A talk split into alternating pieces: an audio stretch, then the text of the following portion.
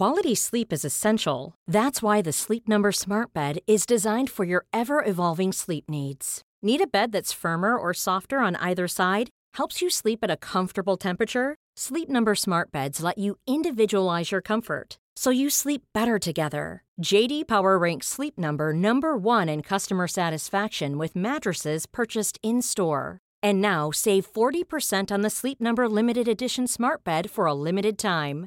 For JD Power 2023 award information, visit jdpower.com/awards. Only at Sleep Number stores or sleepnumber.com. Hi, I'm Daniel, founder of Pretty Litter. Did you know cats tend to hide symptoms of sickness and pain? I learned this the hard way after losing my cat Gingy. So I created Pretty Litter, a health monitoring litter that helps detect early signs of illness by changing colors, saving you money and potentially your cat's life. Pretty Litter is veterinarian developed, and it's the easiest way to keep tabs on your fur baby's health right at home. Go to prettylitter.com and use code ACAST for 20% off your first order and a free cat toy. Terms and conditions apply. See site for details.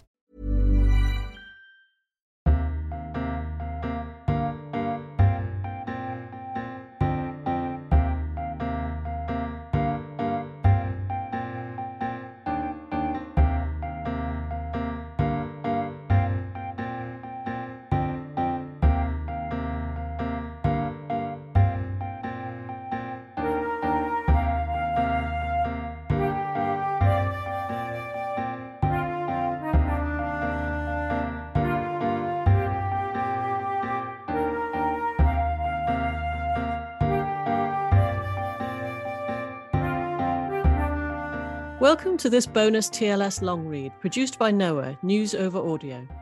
If you'd like to listen to more audio articles from the TLS, you can do so on the TLS website or the News Over Audio app.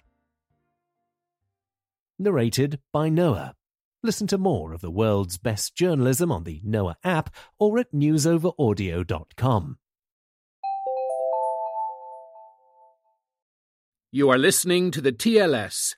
This is Our New Gilded Age Two Guides to the Strange World of the Modern Rich by Nat Segnit from the issue of July 1st, 2022.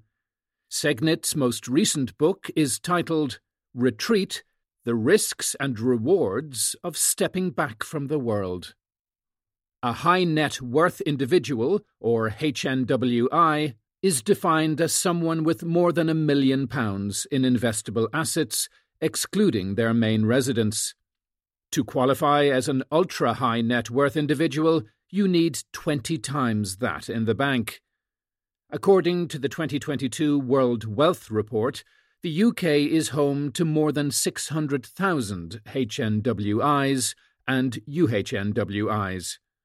As the sociologist Caroline Knowles points out in her book titled Serious Money, her peripatetic new survey of moneyed London, this extreme concentration of wealth in private hands is no accident.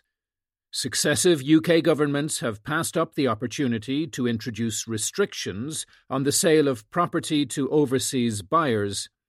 Instead, the UHNWIs, the piratical private equity investors and hedge fund managers, the oligarchs and Qatari oil magnates, have been welcomed with open arms on the highly dubious basis that a rising tide lifts all boats. The presence of the very rich enriches us all. The thrust of Knowles' walking tours of Mayfair, Belgravia, Chelsea, and Notting Hill is how little that idea is borne out by the evidence. For the vast majority, the rising tide is more likely to drown us. Most of the UK's HNWIs and UHNWIs live in London. Knowles begins her explorations in Shoreditch, the formerly deprived area of East London, where young finance workers from the neighbouring Square Mile go out drinking before retiring to their luxury concierge apartments in new builds such as Shoreditch Exchange. There she meets Quant, all of Knowles' interviewees are given pseudonyms alluding to their ways of life or predilections, who moved into financial risk assessment after the crash of 2008 made such forecasting more profitable. Here is another lesson in how to make serious money, comments Knowles, at the expense of others. Quant's analytics are used to assess the advisability of investments overseen by fund managers who typically take a 2% fixed fee plus a 20% incentive fee paid out if the value of the portfolio exceeds a predetermined threshold. Even 2% of a multi billion pound portfolio can mean a huge amount of money for a very small number of people. Financial London gets rich by skimming tiny percentages off unimaginably large sums of money.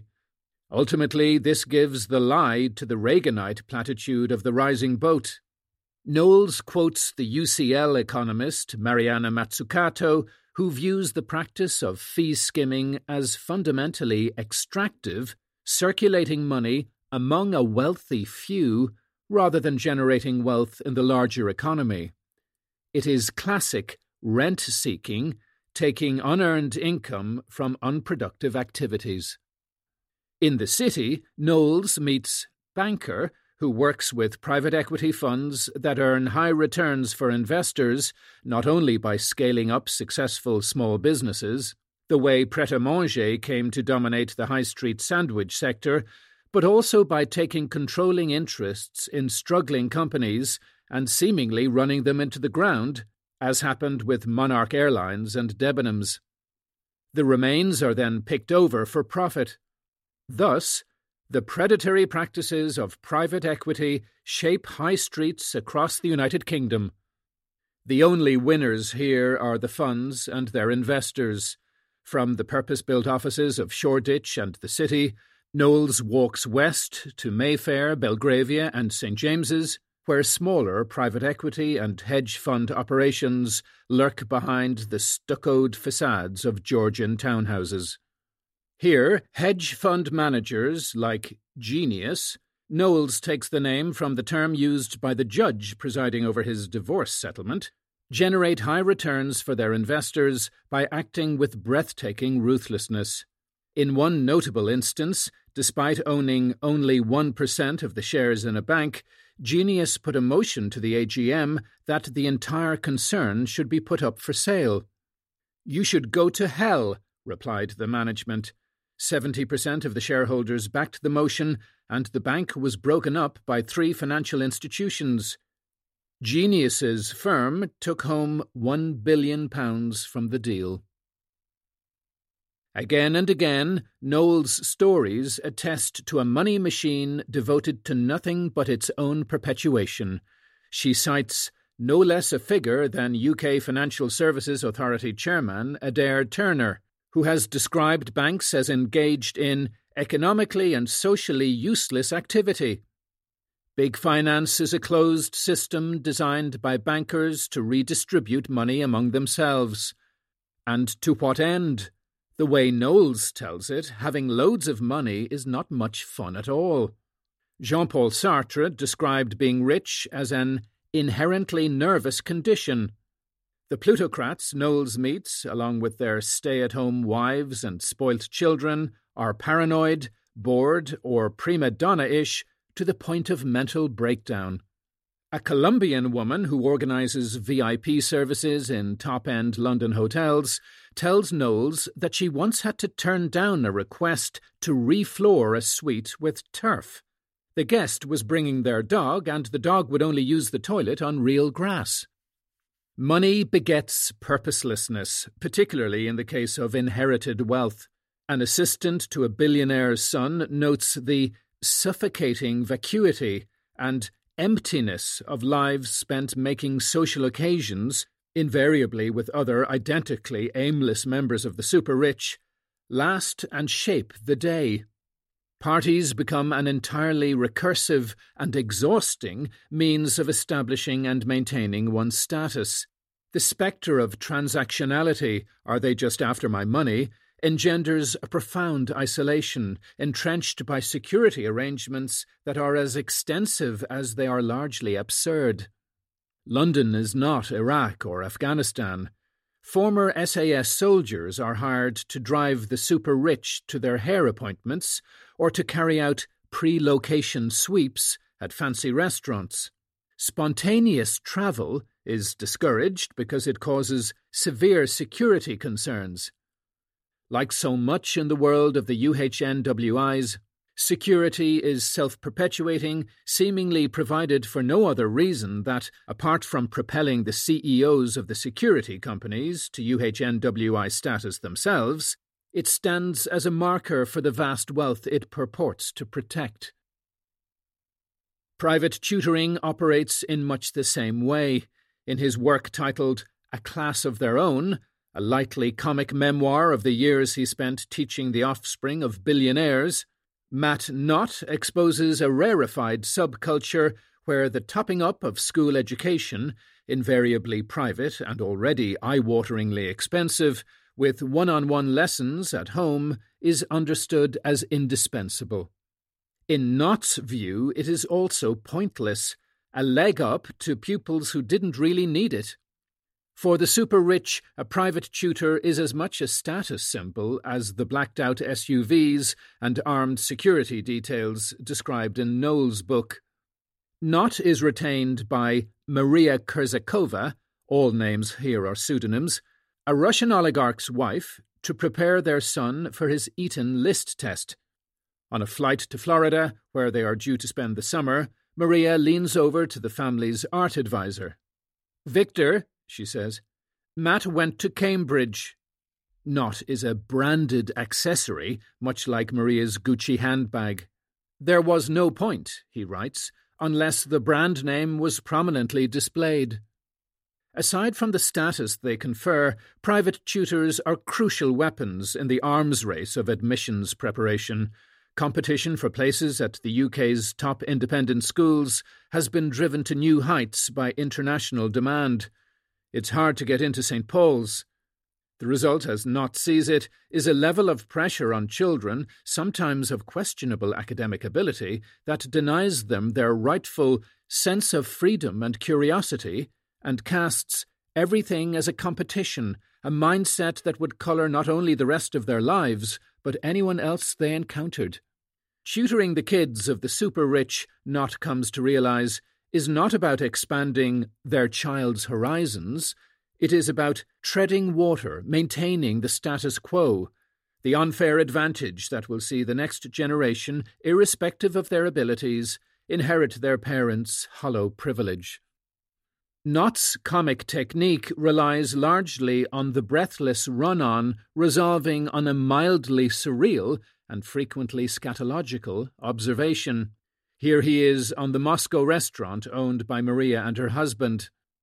Applique silver swirls adorned the walls, while a centerpiece fountain got diners in the mood with what can only be described as an eternally vomiting swan.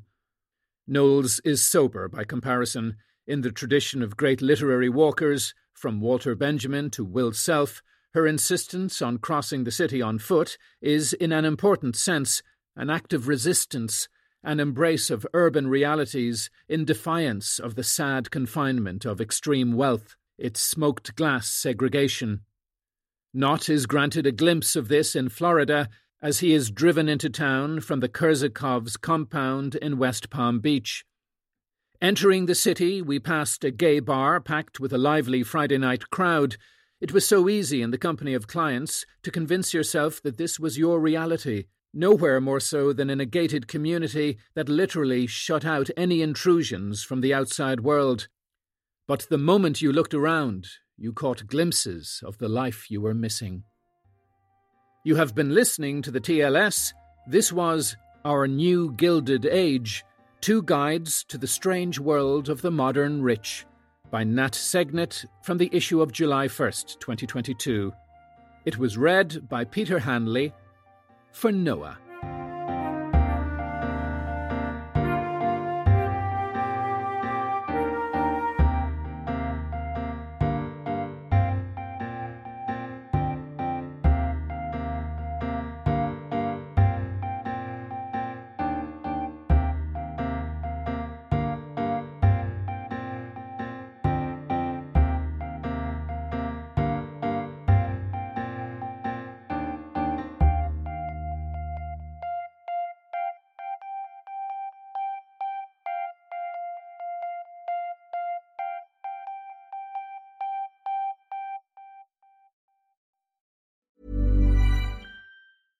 Imagine the softest sheets you've ever felt. Now imagine them getting even softer over time. That's what you'll feel with Boll Branch's organic cotton sheets. In a recent customer survey, 96% replied that Boll Branch sheets get softer with every wash. Start getting your best night's sleep in these sheets that get softer and softer for years to come. Try their sheets with a 30-night guarantee. Plus, get 15% off your first order at bollandbranch.com. Code BUTTERY. Exclusions apply. See site for details.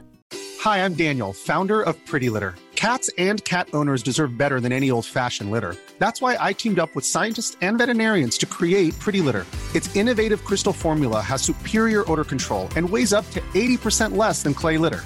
Pretty Litter even monitors health by changing colors to help detect early signs of potential illness. It's the world's smartest kitty litter. Go to prettylitter.com and use code ACAST for 20% off your first order and a free cat toy. Terms and conditions apply. See site for details.